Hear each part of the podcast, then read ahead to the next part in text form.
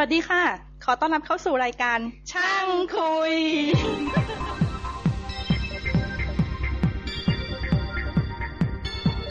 สวัสดีครับ ขอต้อนรับเข้าสู่รายการช่างคุยตอนที่ห้าสิบหกนะครับ ตอนนี้เดี๋ยวก่อนจะไปถึงตรงนั้น เดี๋ยวผมเกริ่นเข้ารายการก่อนนิดนึงว่า ตอนนี้รายการของเรามีบล็อกแล้วนะครับ ถ้าสนใจประสบการณ์การทำพอดแคสต์เป็นยังไง ลองไปอ่านบล็อกของผมเองดู ผมเขียนเอง ก็จะเป็น c h a n g k h u i ช่างคุย wordpress com นะครับ ลิงก์อยู่ที่หน้าเว็บเราก็มีละ ก็ถ้าสนใจนะ แต่ถ้าไม่สนใจพอดแคสต์เลยเนี่ย ไปอ่านหลับแน่นอน ผมเล่าให้ฟังว่าที่ผ่านมาหนึ่งปี ผมเจออะไรยังไง มีที่มาที่ไปยังไง แล้วก็เพื่อนๆ แต่ละคนมาจอยแต่ละรายการได้ได้ยังไง ก็ไปเล่าให้ฟัง จากหนึ่งรายการเมื่อปีปีกว่าที่แล้ว จนกระทั่งมาเป็นสิบรายการเรา เอ๊ะ เราทำได้ยังไง ก็เป็นการเผยแพร่ประสบการณ์ตามตามยุทธประสงค์แรก ก็ตอนนี้เป็นตอนที่เราคุยกับเพื่อนต่างประเทศอีกแล้ว ทีนี้เพื่อนต่างประเทศของเราท่านนี้คือคุณพิสิทธิ์แต่ว่าท่านพี่พิสิทธิ์เนี่ยทำงานอยู่ฮ่องกงแต่ที่คุยเนี่ยอยู่อเมริกา ให้บังเอิญว่าคุณพิสิทธิ์ไปพำนักพักอาศัยบ้านคุณโกศล คุณโกศลก็เลยชวนมาออกรายการ สวัสดีครับคุณพิสิทธิ์ครับ ครับ สวัสดีครับ ครับ คุณพิสิทธิ์ลองสวัสดีครับคุณพัสกรครับสวัสดีครับ คุณพิสิทธิ์ลองแนะนำตัวหน่อยได้ไหมฮะ คือหมายถึงว่าพี่พิสิทธิ์ทำงานที่ไหนอะไรยังไง แล้วทำไมไปทำอะไรที่อเมริกาในบอกว่าอยู่ฮ่องกงโอเค ได้ครับเอ่อก็เอาประวัติสั้นๆแล้วกันนะครับ เอาประวัติว่าตอนนี้ทำอะไรอยู่ ก็อืมนะครับ ผมพิพิสิทธิ์นะครับเอ่อก็เป็นพนักงาน Citibank แต่เป็นพนักงาน Citibank ประจำอยู่ที่ฮ่องกงนะครับ ซึ่งอยู่เป็น regional office แต่ไม่ได้ไปอยู่สาขาของฮ่องกงเป็น regional office นะฮะ เพราะฉะนั้นเนี่ยหน้าที่รับผิดชอบก็คือคุมดูแลด้านธุรกิจ ซึ่งตรงนี้เขาเรียกว่า cash management อยู่ในภูมิภาคเอเชียแปซิฟิกซึ่งในของ Citibank เนี่ยก็รวมไปถึงออินเดียศรีลังกานะฮะ แล้วก็พวกเอเชียตะวันออกตะวันออกเฉียงใต้อ่าแล้วรวมไปถึงอออสเตรเลียนิวซีแลนด์นั่นก็คืออ่าอ่า ภูมิภาคที่ควบคุมดูแลนะฮะก็ก็ก็คือสาขาของประเทศเหล่านี้เนี่ย ก็จะได้รับนโยบายแล้วก็เอ่อดุเอ่อในแง่ของ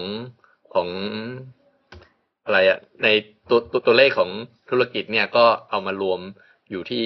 เอ่อฮ่องฮ่องฮ่องฮ่องกงเพื่อเพื่อเพื่อดูแลบริหารนะครับ แต่ทั้งนี้ทั้งนั้นถ้าฟัง Citibank ดูแล้วก็คงรู้ว่าทำไมผมถึงมา นิวยอร์กนิวยอร์กก็คือเป็นเฮดค q u เตอร์ของห้องอ่าของ Citibank นะฮะเป็น global เขาเรียกว่าเป็น global office เพราะฉะนั้นเนี่ยใช่ไหมฮะ from time to time เนี่ยเราก็จะต้องมาเพื่อที่จะมาประชุม แล้วก็อาจจะมา report รายงานว่าธุรกิจเนี่ยเนี่ยที่เราดูแลตรงภูมิภาคเอเชียเนี่ยเป็นยังไงเพื่อที่เขาจะได้เข้าใจเรามากขึ้นแล้วก็เห็นภาพใช่ไหมฮะว่าโอเค หรือว่าบางทีเขาอาจจะสั่งนโยบายอะไร ให้เรากลับไปนะฮะเพื่อที่จะใช้บริหารอะไรอย่างเงี้ย นะครับ คุณพิสิทธิ์อยู่ฮ่องกงเป็นเวลา มันเป็นยังไงบ้างอะฮะไม่กี่ปีแล้วครับอ่าจริง ๆ เนี่ย ก็เหมือนกับคนเขาจะถามว่า เอ๊ะ สงสัยชอบฮ่องกงจริงก่อนหน้านี้ก็เคยมาอยู่อยู่มาสองปีครับแล้วก็ย้ายกลับไปอยู่ที่เมืองไทยนะครับ จริง ๆ เริ่มเข้ามาทำที่ซีแบงค์เนี่ยก็คือเริ่มที่เมืองไทย แล้วก็อ่าช่วงหลังหลังจากพอดีไปช่วยเมืองไทยเรียบร้อย ทุกอย่างมันก็เติบโตขึ้นมา เขาก็เลยบอกอ่าถ้าอย่างนั้นก็ทุกอย่างกลับมาสภาพที่ดีแล้ว ถ้าคุณสนใจอย่างอื่นก็ใช่ไหมลองดูก็เลยบอกว่าเขาเขาก็เลยบอกว่าเอ้คราวที่แล้วเราไปอยู่แค่สองปี ก็อ่า รู้สึกว่าได้ประโยชน์เยอะก็เลยขอกลับมาดูแลเขาก็เลยโอเค ให้โอกาสแล้วก็เลยกลับมา คราวนี้ก็เลยกลับมาอาจจะยาวยาวยาวพอสมควร ก็แล้วแล้วแต่สุดแท้แต่เราแล้วนะฮะว่าตอนนี้เพราะว่าก็คือ เขาไม่ได้มีสัญญาผูกมัด เพราะฉะนั้นเราก็เหมือนกับเป็นพนักงานประจำอยู่ที่ฮ่องกงงั้นถามตรงฮ่องกงสนุกอะไรที่ฮ่องกงเหรอครับ อาหารอร่อยเหรอครับ จริงๆเนี่ยถ้าเพื่อนมาเยี่ยมที่ฮ่องกงเนี่ยอย่างแรกก็คือต้องพาไปกิน อย่างที่สองก็คือช้อปปิ้งอืมนะฮะแต่แต่ถ้าถามว่าส่วนตัวเนี่ยก็ผมไม่ใช่ไม่ค่อยเป็นคนชอบช้อปปิ้งเท่าไหร่อยู่แล้ว เพราะว่าเอ่อแต่เรื่องเรื่องเรื่องอาหารเนี่ยก็ก็ ชอบชอบกินอาหารที่อร่อย แต่ไม่ได้เป็นคนไปฝักใฝ่หาหาของกิน จริงๆก็อยากมีคนมาเยี่ยมเยอะๆ เพราะว่าเยี่ยมทีก็จะได้ไปลองอาหารแปลกๆทีหนึ่งนะฮะแต่ทั้งนี้ทั้งนั้นจริง ๆ แล้วนอกจากอาหารเนี่ย ถ้าในแง่ของการทำงานเนี่ยค่อนข้างจะจะน่าหนึ่งหนึ่งก็คือว่าคนที่เนี่ยเขาค่อนข้างทำงานอะไรทำอะไรเนี่ยรวดเร็ว ถ้ามองเดินตามถนนเนี่ย คนก็เดินกันโอ้โหเร็วมาก กินอาหารก็กินกันแบบ นี่ขนาดว่า ถ้าถ้าผมอยู่เมืองไทยนี่ผมว่าผมกินเร็วแล้วนะอืมมากินกับคนที่ฮ่องกงไม่ได้อาจจะไม่ได้เป็นคนแค่คนฮ่องกงนะ แต่เขาทำงานอยู่ที่ฮ่องกงเนี่ยใช่ไหมอาจจะมาจากประเทศอื่นเนี่ยโอ้ยกลายเป็นผมกินช้าสุดเท่าเท่าเท่าเท่าเท่าที่กับทุกทุกทุกคนเลย เพราะฉะนั้นเนี่ยจะดูว่าชีวิตมันจะรวดเร็ว ทุกอย่างมันรวดเร็ว แล้วก็แล้วก็อะไรที่เขาทำเนี่ยเขาทำแบบ ไม่ได้ทำที่สเกลเล็กๆเนี่ยเขาไม่ได้มามาดู จุดเล็กจุดน้อยเขามองภาพใหญ่นะฮะแล้วก็อีกอย่างหนึ่งถ้าเกิดที่ผมดูแลเนี่ย ในแง่ภูมิภาคเนี่ยเราก็จะเห็นหลาย ๆ ประเทศว่าแต่ละประเทศเนี่ยเขามีอะไรที่แตกต่าง เพราะฉะนั้นเนี่ยมันก็จริง ๆ ได้ประโยชน์อะไรเยอะอะแบบอะไรอะโลกโลกเปิดกว้างอีกเยอะอืมครับ เอ๊ะเอ่อน่าสนใจตรงฮ่องกงนี่แหละว่านอกจากอาหารบอกเห็นบทจูโดชอบอาหาร เพื่อนๆอาหารกับช้อปปิ้งเอ้ยแต่แต่แต่แต่ผม ไม่รู้สิผมว่าผมไม่ได้ยินเรื่องว่าเอ่อฮ่องกงน่าสนใจในแง่ช้อปปิ้งมาไม่ต่างกว่าห้าหกปีแล้วมันยังมันยังถูกอยู่หรือเปล่าครับ หรือจริง ๆ มันมันก็ไม่ค่อยเท่าไหร่แล้วล่ะเรื่องมาฮ่องกงเพื่อทำงานเพื่อเพื่อช้อปปิ้งคนไทยยังนิยมมันอยู่ ผมไม่รู้จริงๆนะเนี่ยเหรอฮะจริงจริงเนี่ยมันก็อย่างว่านะมันมีฟรีเทรดหรือว่าอะไรอะเรื่องภาษี WTO อะไรเงี้ย ภาษีมันก็ลดลง globalization ก็ทำให้จริง ๆ เรื่องราคาเนี่ย ความแตกต่างมันไม่ค่อยมีใช่ไหมฮะอืมแต่ถ้ามาดูฮ่องกงเนี่ย เดี๋ยวนี้ฮ่องกง จริง ๆ ถ้าถ้าเรารู้จักคนฮ่องกงเนี่ยบังเอิญแม่ผมก็มาจากทางนั้นอะไรอ๋อเพราะว่าอ่าอ่าตาตาตายายก็มาจากก็ก็ไม่ได้เป็นคนไทยมาเป็นคนกวางตุ้งอืมใช่ไหมฮะก็ก็ก็มาจากละแวกนั้นเขาก็พูดไทยไม่เป็นเขาก็พูดภาษากวางตุ้งอืมเพราะฉะนั้นเนี่ยแม่ถ้ามาดูแม่ก็ก็เหมือนพี่สาวบอก อุ้ยอยากรู้ว่าคนฮ่องกง สไตล์เป็นยังไงเหรอก็ดูแม่ตัวเองก็จะรู้พอดี ผมผมเอ่อก็ก็ก็ก็ก็ก็คือคนฮ่องกงเนี่ย ใช่ไหมฮะฮ่องกงเนี่ยเขาคนจีนฮ่องกงโดยเฉพาะเขาชอบเรื่องหน้าตาใช่ไหมฮะ มีหน้ามีตา ไม่ใช่หน้าตาสวยสวยหรืออะไร มีหน้ามีตาทุกอย่างต้องแบบดูหรูอืมเพราะฉะนั้นเนี่ย ถ้าเกิดไปสังเกตถ้าถ้าใช้ชีวิตอยู่ฮ่องกงสักพักหนึ่งเนี่ย หรือว่าที่เราไปเช่าบ้านเนี่ย เราจะเห็นว่าโอ้โหฮ่องกงเนี่ยนะ ไปดู อพาร์ตเมนต์เนี่ย ไออ่า parking lot เขาเนี่ยรถ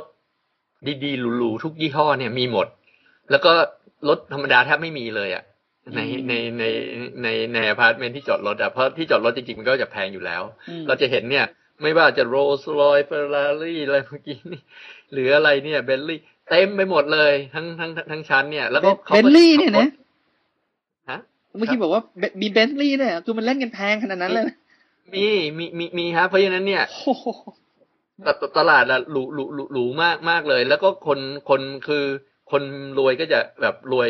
รวยล้นฟ้าอะไรอย่างเงี้ยแล้วก็ก็จะมีรถสามสี่คัน แต่เขาไม่ค่อยได้ใช้ อะ เพราะฉะนั้นเนี่ย คือฮ่องกงเนี่ยเขาชอบเรื่องหน้าตาใช่ไหมฮะเพราะฉะนั้นถ้ามาช็อปถ้ากลับมาพูดเรื่องช้อปปิ้งเนี่ย ถามว่าทำไม ทำทำไมฮ่องกงยังมีความรู้สึกว่าเป็น shopping paradise อืมทั้งทั้งที่ถ้าคนอยู่ฮ่องกงเองเนี่ยถ้าเป็นคน local ฮ่องกงฮ่องกงเลยเนี่ยอืมถ้าเขาเขาเขาจะชอบเรื่องราคาใช่ไหมฮะอืมเวลาเขาซื้อของสำหรับตัวเขาเองเนี่ยอืมเขาจะมาเมืองไทยซื้อจริง ๆอะเขาคนฮ่องกงกลับแปลกคนฮ่องกงชอบช็อปเมืองช็อปช็อปช็อปที่เมืองไทย แต่คนไทยเนี่ยไปช็อปฮ่องกงแต่ถามว่าฮ่องกงเนี่ยถ้าในแง่มุมมองผมนะ ผมก็ไม่ได้เป็นนักช้อปปิ้ง เก่งอะไร แต่เท่าเท่าเท่าที่มองอาจจะในแง่ของธุรกิจหรือว่าจะจะเป็นคนที่แค่สังเกตอะนะฮะจากข้างนอกเนี่ย มองดูแล้วก็คือฮ่องกงมันเรียกว่าเวลาคุณช็อปเนี่ยคุณได้ความตื่นตาตื่นใจ ใช่ไหมฮะอ่าจริง ๆสำหรับคนที่อาจจะยังไม่เคยไปฮ่องกงเนี่ยอย่างสมมติเนี่ย ร้านหรูๆอะอ่าอะไรอะหลุยส์วิตตองหรือกุชชี่เนี่ยในฮ่องกงทั้งที่เกาะเล็ก ๆ เนี่ยเขามีสามสิบสี่สิบล้านทั่วเกาะเพราะฉะนั้นเนี่ย คุณก็จะแบบโอ้โหเดินไปแบบทุกๆห้านาทีคุณอาจจะเห็นร้านซ้ำๆกัน แต่แบบเขาจะแบบโอ้ยแต่งทุกอย่างหรูมาก คือห้างห้างเขาก็จะเวอร์ๆเลยอะ ใช่ไหมฮะ อย่างอย่างวันก่อนเนี่ยอาทิตย์ที่แล้วผมเอออ่านหนังสือพิมพ์เนี่ยเขาก็มีมีการรณรงค์ใช่ไหมสมัยนี้เราก็รู้ว่ามีรณรงค์เรื่องประหยัดไฟใช่ไหม global warming ลดคาร์บอนลดอะไรอย่างเงี้ยอืมก็มีคนวิพากษ์วิจารณ์กัน บอกว่าไอ้พวกพวกนักอนุรักษ์เขาก็จะบอกว่า เออ เนี่ยฮ่องกงเนี่ย ป้ายโฆษณาตามตามอะไรอะตามสถานีรถไฟใต้ดินเนี่ย ใช้ไฟสูงมากใช่ไหมป้ายโฆษณาหนึ่งเนี่ยจะต้องอย่างน้อยเนี่ยสามสิบสี่สิบนีออนเขาเขาเขาเขาเขาสำรวจดูแล้วเปิดมา แต่ถ้าจริง ๆ แล้วเราเราเรามาดูเนี่ย จริง ๆ ผมขนาดผ่านอเมริกาหรืออะไรเนี่ยนะฮะหรือว่าดูที่เมืองไทยเนี่ยเราก็อาจจะเคยเห็นป้ายโฆษณา ไฟอย่างมากเราก็มองว่าสี่ห้าหลอดใช่ไหมฮะแต่ฮ่องกงเนี่ย คือ เขาจะแบบใช้อะไรต้องเต็มที่จะให้มันแบบดูดีมากๆเลยฮะ เพราะฉะนั้นเนี่ยมันจะเกิดความตื่นตาตื่นใจ เพราะฉะนั้นเนี่ยเขาทำอะไรเรียกว่าทำเวอร์เวอร์เพราะฉะนั้นเนี่ยห้างห้างเขาก็จะแบบอุ้ยหินแกรนิตอุ้ยสวยเช้งวับทุกอย่าง stainless steel ใหญ่โอ่อ่าอะไรอย่างเงี้ยใช่ไหมครับเขาเขาชอบความหรูๆถึงถึงจะบอกว่านั่นคือสไตล์ฮ่องกงแล้ว คิดว่าเนี่ยเป็นจุดหนึ่งที่ทำให้ฮ่องกงเนี่ย เกิดความตื่นตาตื่นใจ เออ แล้วก็อย่าง อย่างที่พอดีก่อนรายการรู้สึกคุณภาสกรก็สนใจว่าเออฮ่องกงกับสิงคโปร์ใช่ไหมฮะถ้าเกิดใช่ใช่เรามามองเนี่ยสิงคโปร์ความตื่นตาตื่นใจเนี่ย ผมก็ได้ไปบ่อย ๆ เนี่ยอืมถ้าถ้ามามองในจุดนี้เนี่ยโอ้โหห่างกันลิบฟ้าขนาดไม่มีนั้นทางเลยเปเหรีรยบอเทียบได้ใช่ลิบฟ้า คือถ้าคุณซื้อของไปไปห้างช้อปปิ้งสิงคโปร์เนี่ย ถ้าเคยเคยมาช้อปปิ้ง ฮ่องกงเนี่ยเฉยๆ ถ้าถ้าเราไม่ได้ไปดูในตัวของหรือเรื่องราคานะความตื่นตาตื่นใจเนี่ยแล้วแบบเขาก็คือกระจอกอะเรียกว่าสิงคโปร์เป็นเหมือนเหมือนเหมือนแบบก็เดินห้างปกติมาฮ่องกงนี่เหมือนแบบอยู่พาราไดส์เลย อ๋อ มันเป็นที่บรรยากาศด้วยเนอะราคาก็ คือถ้าผมฟังนี่คือราคาก็โอเคอะมันไม่ได้อาจจะไม่หวือหวา แต่ว่าบรรยากาศในการซื้อของมันสนุกสนานมาก ใช่ เอ๊ะคุณพิสิทธิ์พูดควางตุ้งได้ใช่ไหมฮะ ไม่ได้ครับฮะพูดได้นิดหน่อย ฟัง แม่แม่แม่แม่พูดได้แม่แม่แม่พูดเหมือนคน แต่ฟัคงนได้ปกติคนฮ่องกงแต่ผมพูดไม่ได้ ฟังได้ก็นิดหน่อย แต่แต่นี่ก็อยู่มานานด้วยใช่ไหมฮะ เพื่อนก็บ่นๆบอกว่าเนี่ย เอ้ยทำไมอยู่มาตั้งนาน พูดก็ไม่ค่อยได้ ก็ไม่ค่อยได้พูดอะครับ แต่กินฟังได้ข้าวนิดเราแสดงว่าอยู่ได้คือแค่ภาษาอังกฤษเนี่ย โอเค อยู่ฮ่องกงแค่ภาษาอังกฤษเนี่ยน่าจะอยู่ได้สั่งข้าวอะไรอย่างเงี้ย ใช่ใช่จริง ๆ แล้วเนี่ยขึ้นขึ้นขึ้นอยู่กับเราอย่างที่เวลาพาเพื่อนมาเนี่ยใช่ไหมถ้าถ้าชีวิตประจำวันผมเนี่ยถ้าไม่ได้ไปเจออะไรที่ภาษาจีนเลย เพราะว่าไปกินข้าวก็เราก็อยู่อยู่แบบบริษัทอินเตอร์ใช่ไหมฮะกินข้าวในละแวกนั้นก็เซ็นทรัลอะไรอย่างเงี้ยมันก็อินเตอร์เพราะฉะนั้นใช้อังกฤษได้หมด แต่เวลาคนไทยมาเนี่ยจะพยายามพาเขาไปกินแปลกๆไงไปกินอืมของโลคอลอืมอย่างเงี้ยมันก็ต้องใช้ภาษาจีนอย่างเงี้ยผมก็จะสั่งไม่ค่อยได้เพื่อนก็งง ก็ก็ดีถึงเพื่อนก็อย่างงงบอกอะไรวะเสียด่าจริงๆเลยมาอยู่ตั้งนานอะไรอย่างเงี้ย ยังพูดไม่เป็นอีกสั่งก็ไม่ได้ โอ้ยอะไรอย่างเงี้ยถ้าอย่างเพราะนี้เพราะปกติสิงคโปชีวิร์ตประจำวันไม่ได้ใช้ฮะครับผมผมว่ามันจะคล้ายๆสิงคโปร์เลยนะถ้าอย่างนั้นคือคุณคุณรู้ภาษาอังกฤษคุณอยู่ได้แหละ แต่ถ้าเกิดคุณรู้ภาษาจีนไว้บ้าง จะทำให้สนุกขึ้นนะอ๋อก็ใช่ไหมเป็นเป็นคล้ายๆเป็นเป็นเป็นเป็นไปได้มั้งใช่ใช่เอ๊ะเมื่อกี้พูดถึงสิงคโปร์อ๋อแล้วอย่างฮ่องกงเนี่ยมันจะเหมือนกับสิงคโปร์ไหมคือตัวช่วงตรุษจีนอย่าไป มันมันแทบไม่เปิดอะไรสักอย่างหรือว่าฮ่องกงนี่เปิดไม่สนใจ อืมก็จริง ๆแล้วก็ใช่ไม่ไม่ไม่ไม่ค่อยเปิดแต่แต่แต่ก็รู้สึกก็ก็ไม่ไม่รู้สึกขาดอะไรนะ มันก็มีมีร้านอะไรที่เปิดบ้างนะฮะ เพราะว่าเพราะว่าอย่างอย่างที่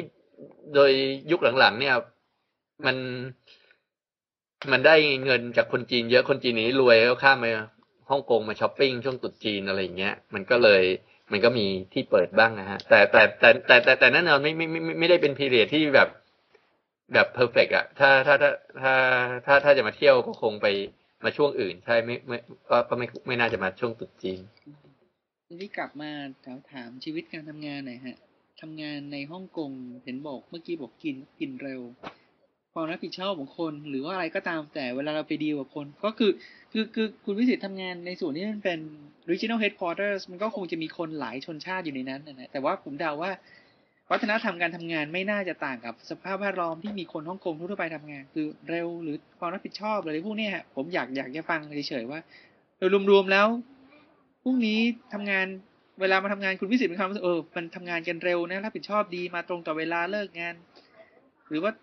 เหมือนบ้านเราสบายๆเรื่อยๆหรือยังไงฮะอ๋อ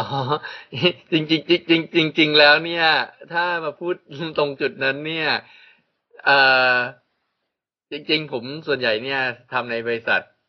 ต่างชาติใช่ไหมฮะ แล้วก็จริงๆ Citibank เนี่ยไม่ว่าจะอยู่ในเมืองไทยหรือไม่อยู่เนี่ย หรือว่าอยู่ฮ่องกงหรืออยู่ประเทศไหนเนี่ย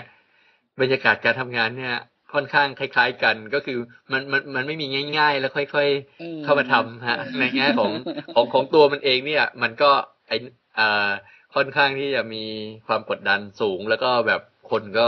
ทำงานกันค่อนข้างเรียกว่าเครียดแหละทำงานกันหนักใช่ไหมฮะเพราะว่าไออันนี้มันเป็นนโยมันมันเป็นนโยบายขององค์กร แต่ถ้าเกิดเท่าที่ผมสังเกตเนี่ยนะ ว่าอะไรอะอย่างอย่างใน Citibank เองเนี่ย ถ้า ถ้าถ้ามามองในภูมิภาคที่ผมดูแลเนี่ย มันมันก็มี localize บ้างในแง่ของของอ่าบางสาขาอย่างเช่น ฟิลิปปินส์เนี่ยเขาก็จะทำกันถึงหกโมงเจ็ดโมงเขาก็กลับบ้านอ่าใช่ไหมฮะอืมหรือว่าออสเตรเลียเนี่ยสี่ห้าโมงก็กลับบ้านอ่าใช่ไหมฮะ อะไรอย่างเงี้ย แต่ถ้าเกิดมามองจริง ๆ แล้วอย่างในฮ่องกงเนี่ยก็เราก็จะมีมาจากหลายประเทศเราก็จะมีจากฟิลิปปินส์มาจากออสเตรเลียมาจาก เมืองไทยมาเลเมืองไทยน้อยนะฮะแต่ก็คนคนไทยรู้สึกไม่ค่อยชอบ ไม่ไม่ไม่ไม่ไม่ไม่ค่อยเปิดตัวเองหรือยังไง ไม่ทราบแต่จริงก็นะคือ อันนี้จริงนะในในอืมเออคือคือคือคือไม่ค่อยไปต่างแดนหรือว่าเราอาจจะแบบเอ่อบอกบอกบอกตัวเราเองก็ได้ว่าจริงๆเมืองไทยน่าอยู่ที่สุดก็จริงก็เหมือนกันแหละแต่แต่แต่แต่แต่แต่ทั้งนี้ทั้งนั้นถ้ามามองในแง่ของจุดทำงานนี่แล้วเนี่ย ก็เราก็เห็นผมก็เห็นนะว่าออสเตรเลียคนจากออสเตรเลียเนี่ยนะ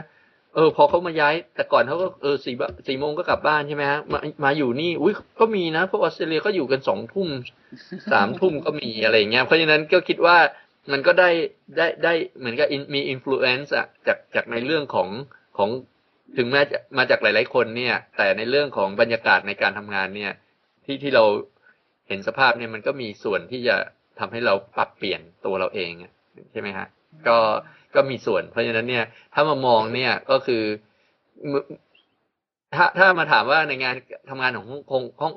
คนฮ่องกงเนี่ยเขาค่อนข้างส่วนที่ต่างเนี่ยก็คือเขาโฟกัสอ่าอย่างสมมุติแม้แต่ซิตี้แบงก์เมืองไทยเนี่ยใช่ไหมฮะเอาอาจจะทำงานเหมือนกัน อาจจะทำดึกเลยสามทุ่มสี่ทุ่ม แต่ทั้งนี้ทั้งนั้นนะการโฟกัสก็จะน้อยใช่ไหมฮะแต่แต่แต่ในแง่ของของในบรรยากาศการทำงานฮ่องกงเวลาเขามาทำงานเนี่ยเขามาทำงานจริง ๆ ใช่ไหมเขาคิดแต่เรื่องงานเลยใช่ไหมสมมติเก้าโมงถึงทุ่มหนึ่งอย่างเงี้ย ก็คิดแต่เรื่องงานจบแล้วก็จบใช่ไหมแต่แต่แต่ในเมืองไทยเนี่ย มาทำเราก็ทำบ้าง เอ่อมีเวลาเอาไปทำอย่างอื่นบ้างอะไรอย่างเงี้ย คือคือคือมันก็สเปะสปะอะคือคือคือสไตล์การทำงานมันก็แบบอะไรอะไม่มีมีมีโฟกัสไม่อืมไม่เหมือนกันอะไรอย่างเงี้ยนั่นก็คือจุดหนึ่งที่ผมมองนะ ว่าแตกต่างอืมฮะอ้าวยังคุณพิเศษเอง ไปทำงานกี่โมงเลิกงานกี่โมงครับเนี่ยอ๋อผมเหรอเนื่องจากอยู่ไกลก็เลย ส่วนใหญ่จะเข้าสายก็แล้วแต่บางทีถ้าถ้าโชโชคดีจริง ๆ ก็เข้าแต่น้อยแปดโมงแต่ส่วนใหญ่แล้วจะอยู่ที่สักสิบโมงแต่จริงๆผมเลิกผมเลิกสักสิบเอ็ดโมงอะไรอย่างเงี้ยฮะเลิกสักเอ็ดโมงโอ้สี่ห้าทุ่มขนาดนั้นเลยเกืเหอรบอเที่ยงคืนอะไรอย่างเงี้ยใช่ก็จะอยู่ในออฟฟิศอือฮึเรียกว่ามากกว่ามากกว่าอยู่ข้างนอก เดี๋ยว โทษทีอะคุณพิสิทธิ์เอ่อมีครอบครัวยังฮะ อ๋อ ตอนนี้ไม่มีครับ อ๋อมีหน้า โอ้โหน่าเลิกสี่ห้าทุ่มที่แบบ เหนื่อยนะนั่นน่ะ เหนื่อยนะฮะเนี่ยก็ ก็ใช่จริง ๆ แล้ว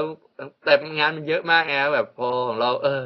สี่ห้าทุ่มก็แบบเหมือนกับพอพอก่อนอะไรเงี้ยไม่ใช่ว่าเสร็จนะแต่ก็คือทำไปเรื่อยๆ แล้วก็ถึงเวลาก็โอเค จบอืม หน้าหน้าที่การทำงานก็คือเมื่อกี้เราคุยกันหลังไมค์ก็คือก็ก็เดี๋ยวทบทวนก็คือเอ่อเป็น product manager ในส่วนของการหา ก็ดู product นั่นแหละของ Citibank ว่าเออมีอะไรที่จะปล่อยให้เขาทาง wholesale ให้กับลูกค้าครับ wholesale ทางด้าน business บ้าง ให้ให้เออมีอะไรได้บ้างถูกไหมฮะครับ แล้วก็ก่อนหน้านั้นที่เราคุยกัน ผมยังผมผมคุยเทปนี้จริงๆผมอยากไปไปมาว่าเออชีวิตการทำงานของคน ของวิศวกรในฮ่องกงหรือว่าคนไทยในฮ่องกงกันนะผมว่ามันก็ก็ก็ดูเป็นเรื่องที่น่าสนใจดีนะในความรู้สึกของผม เพราะฮ่องกงนี่ผมว่าผมไม่ได้เหยียบประมาณยี่สิบกว่าปี แล้วไปก็ไปแบบสั้นมากคือบังเอิญได้แวะแล้วก็เท่านั้นเองเอ่อนี่ผมถามต่อ ถ้าในส่วนของ Operation Citibank อันนี้เราคุยกันนอกไมค์แล้ว แต่ว่าอยากฟังพี่พิสิทธิ์เล่าคร่าวๆ Operation Citibank ในฮ่องกงกับ Operation Citibank ในสิงคโปร์ ครใหญ่กว่ากันเอ่ยเมื่อกี้พี่พิสิทธิ์เคยพูดคร่าวๆอะจริงๆในศูนย์กลางในในเอเชียเนี่ย ก็ต้องมองว่าฮ่องกงใหญ่แต่ผมก็เลยคำถามในใจและถามหลังไมค์ก็คือ เอ๊ะถ้าฮ่องกงใหญ่แล้วสิงคโปร์ล่ะเพราะในความรู้สึกของผมผมเข้าใจว่าสองเกาะนี้เขาแข่งกันแบบ อย่างเอาเป็นเอาตายพอสมควร แต่เนื่องจากว่าทั้งคู่ก็เป็น แต่ในแง่ของซิตี้แบงก์ก็คือก็เป็นสาขาทั้งคู่ของซิตี้แบงก์ขึ้นอยู่ซิตี้แบงก์ใน position ยังไงพี่พิสิทธิ์ก็เล่าให้ฟังเลยพี่พิสิทธิ์ลองลองเล่าอีกทีได้ไหมฮะว่าฮ่องกงกับสิงคโปร์ อันไหนใหญ่กว่ากันหรืออันไหนโฟกัสอันไหนบ้าง ในแง่ของซิตี้แบงก์ก็ได้ครับอ่าจริงจริงจริงจริงแล้วนี่และและแล้วเนี่ยก็ในแง่ของของเราเนี่ยก็อ่ามีประเด็นต่างแล้วฮะก็ก็ก็คือว่าซิตี้แบงก์เราก็ใช้ประโยชน์ทั้งสองเกาะนี้ใช่ไหมครับเป็นหลัก แต่แต่ทั้งนี้ทั้งนั้นน่ะ หลักการมันอ่าต่างกันนิดนึง เพราะว่าในแง่ของ business เองเนี่ย center ก็จะเรียกว่าเราก็จะอยู่อยู่ในฮ่องกง เพราะว่าในแง่ของอะไรอะในแง่เราเป็นแบงค์ด้วยไงในแง่ของหน้าหน้าหน้าหน้าตาเนี่ยการการที่จะอยู่ในฮ่องกงเนี่ยมันมันก็ทำทำทำให้เขารู้สึกว่า เออเราเราให้ความสำคัญกับเรื่องการเงิน เพราะว่าอย่างที่คุยกันครั้งแรกเนี่ยก็คือ ฮ่องกงเนี่ยเดี๋ยวนี้มันไม่ไม่มีอะไรเหลือแล้ว เพราะว่าในแง่แต่ก่อนยังผลิตของเล่นยังยังมี trading มีอะไรอยู่ เดี๋ยวนี้มันไม่มีอะไรเหลือแล้ว มันก็มีแต่ตลาดการการเงินอย่างเดียว เพราะฉะนั้นเนี่ยมันก็โฟกัสมากเพราะฉะนั้นเนี่ยการมาอยู่ในฮ่องกงเนี่ยประเด็นหนึ่งก็คือว่าถ้าเราเป็นเจ้าใหญ่ในในเรื่องของการเงินเนี่ย เราก็ควรจะต้องมีหน้าหน้าตาแหละควรจะมีเฮดค q อเตอร์อยู่ที่ฮ่องกงแต่ในแง่สิงคโปร์เนี่ย ใช่ไหมฮะเนื่องเนื่องเนื่องจากเขาพยายามที่จะสร้างสร้างบุคลากรขึ้นมา อย่างเช่นในแง่ของนโยบายของรัฐบาลด้วยเหมือนกัน เพราะฉะนั้นเนี่ยเขาเขาก็จะเน้นในแง่ของในเรื่องของ operation มากกว่านะเพราะฉะนั้นในแง่ของศูนย์กลางในเรื่องของ operation อะไรเนี่ย เราก็จะไปอยู่ที่สิงคโปร์ใช่ไหมฮะแต่ท่านในเรื่องของเจ้าหน้าที่ที่แบบเป็นผู้บริหารใช่ไหมฮะที่พูด พูดถึงเรื่องการเงินเนี่ยก็จะต้องมานั่งอยู่ที่ฮ่องกงเพราะว่าเหมือนกับเวลาถ้าเราพูดเรื่องการเงินเนี่ย มันก็จะมีคนฟังมากกว่ามีมีมีความคนความรู้สึกอะไรอะเย็บใกล้ชิดมากกว่า เพราะฉะนั้นความน่าเชื่อถือหรือความมีศักยภาพที่แข็งแรงกว่าก็ก็ก็ก็ก็จะเป็นในลักษณะนั้นเพราะฉะนั้นเนี่ยก็คือคือในแง่ของฮ่องกงก็ดีกว่า โดยเฉพาะยิ่งยุคใหม่เนี่ย ฮ่องกงมันก็มีจุดได้เปรียบอีกอย่างหนึ่งก็คือ ตอนนี้เงินใช่ไหมยักษ์ใหญ่ในเรื่องของการเงินตอนนี้ที่มาแรงก็คือเมืองจีน เพราะฉะนั้นฮ่องกงก็ใกล้จีนมากกว่า เพราะฉะนั้นนี่ก็คือจุดแข็งอีกอย่างหนึ่งของฮ่องกงในในในในตอนนี้พี่พี่พิสิทธิ์บอกก่อนหน้านี้ด้วยว่าค่าตัวฮ่องกงแพงกว่าด้วย คนคนเดียวกัน ไม่ไม่รู้คนคนเดียวกันหมายถึงว่าบุคลากรตำแหน่งเดียวกันในฮ่องกงคุณต้องจ่ายแพงกว่าก็เลยงั้นส่งบางส่วนไปอยู่สิงคโปร์ดีกว่า ใช่ใช่เพราะเพราะเพราะจริงๆแล้ว headhunter เคยบอกเคยมี headhunter ก็มา approach เหมือนกันเขาเออเขาก็ถามเอออยากอยากอยู่ฮ่องกงหรืออยู่สิงคโปร์ก็เลยถามเขาไอ้แล้วมันแตกต่างกันยังไงเขาบอกว่า แต่ตอนนั้นเนี่ยค่าค่าค่าค่าเงิน US ยังไม่ได้ตกมากประมาณสักสองปีที่แล้วเขาบอกว่าเออสิงคโปร์เนี่ยเอ่อฐานเงินเดือนเนี่ยจะต่างต่ำกว่าสามสิบเปอร์เซ็นต์โอ้โหนะฮะแต่เนื่องจาก เยอะนะเนื่องเนื่องจากตอนนี้เงินดอนตกลงมา15เปอร์เซ็นก็เรียกว่าอาจจะปรับขึ้นมาต่างกันไม่เยอะเท่าไหร่แล้วล่ะเหลือ10 15เปอร์เซ็นแล้ว ตอนนี้ฮะ แต่จริง ๆ แล้วใช่ถูกต้องฮะในแง่ของของ average เงินเดือนแล้วเนี่ยตำแหน่งเดียวกัน เนี่ยอยู่ที่ฮ่องกงจะสูงกว่านิดหนึ่งเอ๊ะแล้วแล้วถ้าอย่างนั้นค่าค่าครองชีพของการอยู่ฮ่องกงพี่พิสิทธิ์ไปอยู่ก็ พบว่ามันเอ้แต่สิงคโปร์พี่เคยไปเนี่ย พอกันว่าใช่ครับ ไปบ่อย แต่ไม่ไม่ไม่เคยไปทำงานเพราะจริง ๆ ตอนแรกเนี่ย แต่ว่าห้าหกแต่ว่าเจ็ดปีที่แล้วที่จะไปอ๋อเงินที่ควักออกจากกระเป๋าระหว่างที่อยู่สองประเทศเนี้ยมันพอจะบอกได้ว่าโอ้โหอยู่ประเทศนี้แพงกว่าประเทศนั้นระดับหนึ่งโอ้ฮ่องกงแพงกว่าแน่นอนอ๋อเหรอเพราะว่าถ้าไปอย่างอย่างอย่างอย่างไปกินเนี่ยหาหาหาของกินเนี่ย ใช่ไหมฮะถูกๆเนี่ย ก็กินได้ใช่ไหมสี่สี่สี่ห้าเหรียญสิงคโปร์ห้าหกเหรียญอย่างเงี้ยก็ก็คือร้อยบาทร้อยห้าสิบาอ่าทอ่าฮ่องกงนี่นะ ไปกินแถวแถวออฟฟิศเนี่ย อย่างน้อยๆเนี่ยก็จะต้องสองร้อยห้าสิบถ้าตกเมืองไทยนะสองร้อยบาทเองสองร้อยแทบจะหาไม่ได้ด้วยซ้ำไปสองร้อยบาทอย่างเงี้ยใช่ไหมฮะอืมก็นั่นนั่นก็คือ แค่แค่จริง ๆ มองเรื่องการกินเป็นหลักแหละตั้งแต่เริ่มต้นเพราะฉะนั้นเนี่ยของของกินของอะไรเนี่ยมันแพงมากใช่ไหมฮะอืมก็อย่างหนึ่งก็คือ ถ้ามามองอีกอย่างหนึ่งก็คือ เรื่อง property ถ้าจะมองว่าค่าของชีพสูงไม่สูง ตอนแรกๆ เนี่ย ที่เคยมาทำฮ่องกงตอนแรกเนี่ยโอ้โหเรียกว่า ค่าค่าบ้านเนี่ย ใช่ไหมฮะ ถ้าเกิดเราจะให้อยู่แบบสะดวกสบายเลยเนี่ย คิดเป็นมากกว่าครึ่งหนึ่งของเงินเดือนเพราะฉะนั้นเนี่ยสมมติเราไปเช่าบ้านเนี่ยใช่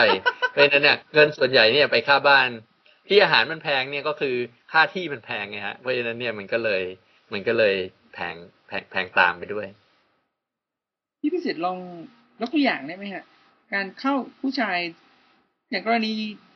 ผู้ชายโสดไปอยู่ห้องสตูดิโอธรรมดาต่อเดือน หรือเขาจ่ายเป็นเดือนจ่ายเป็นอาทิตย์หรือจ่ายเป็นอะไรฮะ มันจ่ายเป็นเดือนครับจ่ายเป็นเอนโดยประมาณเท่าไหร่ฮะไม่ต้องระดับหรูนะครับ ไม่จริงจริงจริงๆแล้วก็คือจะอยู่ตรงไหนล่ะ ถ้าอยู่ใกล้ออฟฟิศเพราะส่วนใหญ่เนี่ย คนฮ่องกงเขาจะไม่ได้อยู่ไกลจากออฟฟิศมากใช่ไหมฮะอย่างพี่เนี่ยก็เป็นพิเศษก็ถึงบอกว่าอยู่ไกลอะนะฮะ ถ้าเกิดที่ฮ่องกงเนี่ยก็ไม่ คนคนส่วนใหญ่เขาก็ไม่ได้ไกลมาก แล้วฮ่องกงก็ไม่ได้ใหญ่มากใช่ไหมฮะฮะเพราะฉะนั้นถ้าเกิดมามองเนี่ยสตูดิโอไปอยู่เนี่ย ใช่ไหมฮะ ห้องหนึ่งก็มีห้องนอนห้องนอนเขาก็เล็กอะคล้ายๆสไตล์ของญี่ปุ่นอ่าก็ไปอยู่เดือนหนึ่งก็จะตกประมาณสักสี่หมื่นห้าหมื่นก็อันนี้ไม่ได้ในจุดกลางในส่วนกลางนะฮะก็อาจจะแบบเหมือนกับเขตที่ค่อนข้างถูกหน่อย แต่แต่แต่ก็อยู่ใกล้ๆเมืองแต่แบบ อะไรอะแบบไม่ได้หรูไม่ได้ใหม่ไงตึกเก่าๆหน่อยอะไรเงี้ย ก็จะประมาณเนี้ยโอ้สี่ห้าหมื่นอันนี้ต่อถึเดืองนถึงจะรายได้มากกว่าสิงคโปร์ก็จริงแต่ว่าค่าครองชีพมันก็สูงกว่าแบบ เยอะเหมือนกันนะ ใช่ใช่มันโอ้โหเอาเรื่องเว้ยค่าของชีพจะสูงมากคือเมื่อกี้ก็นี่นี่นี่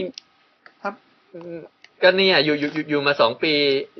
เอ่อเจ้าเจ้าเจ้าเจ้าของห้องโทรมาบอก เนี่ย ผมตัดสินใจแล้วว่าจะขึ้นยี่สิบเปอร์เซ็นโอ้โหค่าค่าค่าค่าเช่าเพราะฉะนั้นเนี่ยโอ้โหก็แสดงว่าค่าค่าเช่าเขาก็แบบขึ้นไปเรื่อยๆอะก็ก็คิดดูเอา เงินเงินเดือนยังขึ้นไปถึงสองหลักเลยแต่ แต่ค่าเช่าบ้านขึ้นปีหนึ่งเกินสองหลักเพราะฉะนั้นเนี่ยมันเออมันก็ เอ้ยผมผมเคยได้ยินเพื่อนเล่าให้ฟังว่า ตอนตอนว่าคนว่าฮ่องกงเนี่ยพื้นที่มันแพงมาก แล้วมันพูดผมรู้มันพูดเล่นพูดจริงนะแต่มันทำหน้าซีเรียสว่าเฮ้ยเรื่องจริงมันบอกว่าคุณคิดดูแล้วกันคอนโดของคนฮ่องกงเนี่ย ระดับล่างๆหน่อยก็ได้ คุณรู้ไหมคุณยื่นมือออกมา คุณ shake hand เพื่อนบ้านได้เลยนะตึกสองตึกเนี่ยอันนั้นพูดพูดพูดพูดพูดจริงก็ก็ก็ก็เคยพี่เคมัยนเคยเป็นไปได้ดูไงพี่ชีวิตนี้ผมไม่เคยเห็นตึกสองตึกมันอยู่กันใกล้ขนาดนั้นเลยฟังแล้วมันตกใจเหมือนกันนั่นแหละ ใช่ใช่ที่ที่แต่เดี๋ยวนี้ที่เขาก็เยอะขึ้นนะ เพราะว่าเขาถมถมทะเล ถมทะเลไม่แต่พี่พี่ขายวิสิตก็ที่ยืนเอายันว่ามันมีตึกอย่างนั้นจริง ๆ ใช่ไหมครับ ที่มันอยู่ใกล้กันขนาดนั้นเอามีจริงจริงๆจริงๆนี่พี่พี่พี่เป็นก็ก็ก็เป็นเรื่องเรื่องธรรมดาเนี่ยพี่พี่ก็เคยเล่าให้เพื่อนฟังเหมือนกันว่าเนี่ยอุ้ยครั้งแรกไปก็เลยก็ก็เลยตัดสินใจว่าเพราะเขาก็ถามว่าเอ๊ะทำไมไปอยู่สักไกลไกลก็บอกโอ้ก็เคยไปเนี่ย เปิดเปิดหน้าต่างดู อุ้ยตายแล้ว ใช่ไหมสามารถจับมือกับเพื่อนบ้านได้เลยก็เลยไม่ไม่ไม่กล้าไปเช่า อยู่ไม่ได้รู้สึกอึดอัดอ๋อเหรอโอ้นี่แบบฟังแล้วมันตายแล้วบ้านเมืองมันแออัดขนาดนั้นเอ๊ะแต่ผมไม่เคยไปดูในฮ่องกงกับสิงคโปร์ก่อนไหนใหญ่กว่ากันเดาว่าฮ่องกงใหญ่กว่าจริงๆฮ่องกงถ้ามารวมตรงฝั่งเกาลูนฝั่งนู้นด้วยอะ New Territory อะใหญ่กว่า แต่อย่างที่บอกอะคนฮ่องกงส่วนใหญ่ชอบอยู่ใกล้ๆเพราะฉะนั้นเนี่ยต รงนั้นจะไม่ค่อยได้ใช้ที่ไงฮะ มันก็เลยเราข้ามไปเกาลูนเราไม่ต้องการพาสปอร์ตแล้วใช่ไหมครับ ไม่ฮะ ยังยังยังเป็นส่วนหนึ่งของฮ่องกงอยู่เดี๋ยวเดี๋ยวเดี๋ยวเดี๋ยวเดี๋ยวเดี๋ยวนี้เขาไม่แยกแล้วด้วยเพราะมันเป็นจีนแล้วจีนเขาก็ไม่สนใจแล้ว เพราะจริง ๆ แล้วเกาลูนจริง ๆ กับฮ่องกงเนี่ย ก็เป็นเป็นเป็นเขตแรกเลยที่ที่แบบอะไรอะที่อังกฤษเขาเขามาใช้พื้นที่ เสร็จแล้วเขาไป เช่าเพิ่มเขาเรียกว่า New Territory ก็เป็นส่วนต่อของเกาลูนไปอืมซึ่งตรงนั้นนะก็ถือว่าเป็นส่วนของฮ่องกงแล้วเดี๋ยวนี้ก็ไม่ได้ไม่ได้ถือว่าเป็นที่เช่าแล้วเพราะว่ามันก็เป็นของจีนแหละอืมจีนก็ถือว่าตรงนั้นเป็นเป็นฮ่องกงเลย ใช่ถ้ารวมตรงนั้นมันใหญ่ใช่ใช่แต่ถ้าสมัยก่อนเนี่ยก็จะมีแค่เกาลูนกับฮ่องกงเท่านั้นเองก็จะเล็ก ถ้าถ้ามองมองแค่สองจุดนั้นเนี่ยรวมกันเล็กกว่าสิงคโปร์แต่เดี๋ยวนี้ถ้ารวมนิวทริทรีใหญ่ๆกว่า แต่รู้สึกคนฮ่องกงอาจจะติดไงเท่าที่ พี่รู้เนี่ย เท่าที่คนที่พี่รู้จักเนี่ย ไม่อยู่เกาหลีก็อยู่ฮ่องกงคนที่ทำงานด้วยกันที่เป็นคนฮ่องกงใช่ไหมฮะไม่ไม่ไม่มีใครอยู่ไกลกว่านั้นเพราะฉะนั้นเนี่ยมันก็เลยเหมือนกับคนเขาติดนะติดว่าอยู่อยู่ตรงนั้นแล้วก็จะอยู่ตรงนั้นแล้วแล้วการมีรถมีอะไรนี่ถือว่าเป็นสิ่งที่จำเป็นไหมครับ ระบบสาไอไอไอการขนส่งมวลชนมันดีพอหรือเปล่าหรือว่า แล้วก็แล้วรถมันแพงมากจนไม่มีคนจะเป็นต้องซื้อป่ะหรือว่ามันก็มันก็ก็ซื้อกันไม่ได้มีอะไรขนาดนั้นหรอก เออจริง ๆ แล้วรถก็ไม่ได้แพงจำเป็นกว่าเมืองไทยเท่าไหร่จริงแพงอ๋อแพงแพงกว่าเมืองไทยนิดนึง แต่แต่ถามว่าอย่างที่บอกว่า ถ้าพี่พี่มองเนี่ยคนฮ่องกงซื้อรถเพื่อเป็นส status เท่านั้นเอง ก็คือซื้อแล้วก็มาจอดจอดจอดจอดให้ที่จอดรถเสาร์อาทิตย์ก็อาจจะมาขับ อย่างอย่างอย่างอย่างเช่นอ่า CCO CEO ของ Citibank President อะไรอย่างเงี้ยอืมเขาก็มีรถ แต่วันธรรมดาเขาก็นั่งแท็กซี่หรือว่าใช่ไหมฮะหรือ หรือหรือว่านั่งนั่งรถใต้ดินอะไรเงี้ย มามาทำงานแล้วเขาก็ไม่ได้ขับรถกัน เพราะ เพราะว่า transportation มันสะดวกอยู่แล้วอะใช่ไหมฮะแล้วก็ขับรถอย่างว่าที่มันน้อยถนนมันก็แคบ มันก็อาจจะอึดอัดเหนื่อยใช่ไหมรถติดอะไรเงี้ยอืมเพราะเพราะฉะนั้นเนี่ยคนขับรถก็น้อยน้อย ถึงถึงจะมีรถเขาก็ไม่ได้ใช้เขาก็ใช้แค่เสาร์อาทิตย์อย่างเพื่อนเพื่อนที่เป็น expat นะฮะ ต่างชาติเนี่ย ที่ซื้อรถเนี่ยส่วนใหญ่ก็ซื้อรถ แต่ก็ไม่มีใครเลยที่ขับมาทำงาน ศูนย์อืมแทบไม่มีมีคนหนึ่งมั้งที่ขับมาทำงานอ๋อเออก็ผมว่าเห็นภาพคร่าวๆของคนที่เคยไปทำมันก็นานแล้วเหมือนกันนะเนี่ยอ๋อก็ลงมาก็เจ็ดโมงสี่สิบนิวยอร์กตอนนี้ก็อ่าเกือบเที่ยงอ๋อนี่คือก็ผมสัมภาษณ์หลังจากลงจากเครื่องบินไม่นานเองเหรอฮะใช่ใช่ อ๋อ งั้นงั้นถ้างั้น ถ้าอย่างนั้นก็ ก็คงรบกวนพี่พิเศษเท่านี้ว่าเออผมมีอะไรผมจะได้ถามที่ฮ่องกงวันหลัง ได้เลยครับ มีอะไรก็เขียนอีเมลมาผ่านทางโกศลก็ได้ครับ ได้ครับ ได้ครับ ได้ครับ โอเค ขอขอบคุณพี่พิเศษมากนะครับผม ครับ ขอบคุณครับ ขอบคุณมากครับพี่สวัสดีครับ ครับ สวัสดีครับ ก็ อะเดี๋ยว เดี๋ยวสำหรับเทปนี้ต่อเดี๋ยวท่านผู้ฟังไหนๆไปถึงนิวยอร์กแล้วรบกวนถามคุณโกศลอะไรก็ทักทายคุณโกศลนิดหน่อย คุณโกศลอยู่ไหมครับ อ่าอยู่ครับ เอ้ยซื้อแล้วปัดแล้วใช่ไหมได้เมื่อวานนี้สดๆร้อนๆพร้อมกับที่ร้านเลยเฮ้ยดีเทลซื้อทำไมวะ อีกสองเดือนซีฟจ็อบก็ลดราคาอีก ไม่ลดราคาแล้วใครเขาจะมาลดราคาอะไรกันหรอคุณไปซื้อมาเออที่ร้านเลยแล้วมันให้แจกเสื้อป่ะผมได้ยินว่าเขาแจกเสื้อ ไม่ไม่ได้ไปที่ร้านไปเอิ่มสั่งจากออนไลน์อ๋อแต่ว่าได้วันเดียวกันกับ ได้แต่ได้วันเดียวกับกับที่ร้านอะเฮ้ยมันส่งเร็วขนาดนั้นเลยเหรอเออมันก็คือใช้ overnight express แต่ว่ารีวิวและเปิดเนี่ยผมว่าใน freemac.net เนี่ยเท่าที่ผมไปดูเนี่ยเขาคุยกันไปคร่าวๆเยอะแล้วนะ แล้วก็มีการเริ่มบอกว่าอันนั้นไม่ support อันนี้ไม่ support คือถ้าที่เขาลองลองๆอะเฮ้ยโปรแกรมนี้ไม่ support โปรแกรมนั้นไม่ support สำหรับคนไทยนะครับ ก็เป็นเว็บไซต์ที่ดีมากเว็บหนึ่งคือ freemac.net ลองไปดูที่นั่นแล้วกัน แต่ก็ถ้าเกิดถ้าอยากฟังอะไรคุณโกศลเล่าก็เดี๋ยวคราวหน้าเราจะพยายามหาโอกาสมาคุยกัน แต่ว่าคุณลง Leopard แล้วคุณก็คงสักพักหนึ่งมั้งใช่ไหมมันก็ต้องเล่นสักพักหนึ่งถึงจะรู้ว่าอ๋อไอ้นี่มันแย่ไม่ดี หรือนี่คือสิ่งที่ดีขึ้นเยอะมากใช่แต่ว่าผมว่าข้อดีของคือสมัยนี้เนี่ยมัน เอ่อถ้าถ้าเขาจะมีฟักไอ้ bug fix อะไรขึ้นมาเนี่ยเขาก็อัปเดตทางออนไลน์ คุณก็กด software update ก็ได้นะไม่ต้องไม่ต้องมานั่ง install ใหม่อีกอืมซึ่งผมว่าอันนี้เป็นข้อดีของซอฟต์แวร์ระบบใหม่ไงพูดมันถึงคล่องตัวมากขึ้น พูดถึงซอฟต์แวร์ระบบใหม่เนี่ย ตอนที่แล้วเนี่ยเรื่อง SOA เนี่ย ผมมีโอกาสได้คุยโทรศัพท์กับน้องฟอร์ดเขาชอบคุณมากเลยนะ ตรง SOA เนี่ยอืมเขาบอกพี่ในประเทศไทยเนี่ยไม่ค่อยมีใครมาเล่าเรื่องพวกนี้ให้ฟังเท่าไหร่นะ ก็เลยถามว่าเฮ้ยมันไม่มีใครเล่าเพราะว่ามันไม่สนุกหรือว่าเขาไม่อยากเล่าวะเขาบอกไม่ใช่หรอกพี่มันน่าสนใจแต่ว่าไม่มีใครเล่าได้เท่าไหร่ได้มั้งผมก็บอกว่าก็ดูสิโคศนก็ไม่เห็นจะเล่าได้เท่าไหร่เหมือนกัน ก็แบบว่ามันอธิบายยาก อธิบายยาก มันต้องอยู่ในฟิลนี้แล้วก็คืออย่างช่างคุยเนี่ย อาจจะเป็นเป็นช n นลกว้างที่ไม่เหมาะ เพราะว่าเออเพราะว่ามันกว้างเกินไปก็เป็นในเอาจริงคืเอาอใจคุณขต้อองงน้องฟอคุณร์ดต้องอะอ่าต้องอยู่ในซอฟต์แวร์อยู่ในสายซอฟต์แวร์ทำ ซัมแอปพลิเคชันเนี่ยคุณถึงจะเออจะฟังแล้วรู้สึกจะน่าสนใจ ขนาดว่าอยู่ในสายซอฟต์แวร์คุณก็ยังต้องบอกว่าอยู่ในฟิเอาเรื่องอะไรมา apply ด้วยไหมอะถึงจะแบบว่าไปในทิศทางเดียวกัน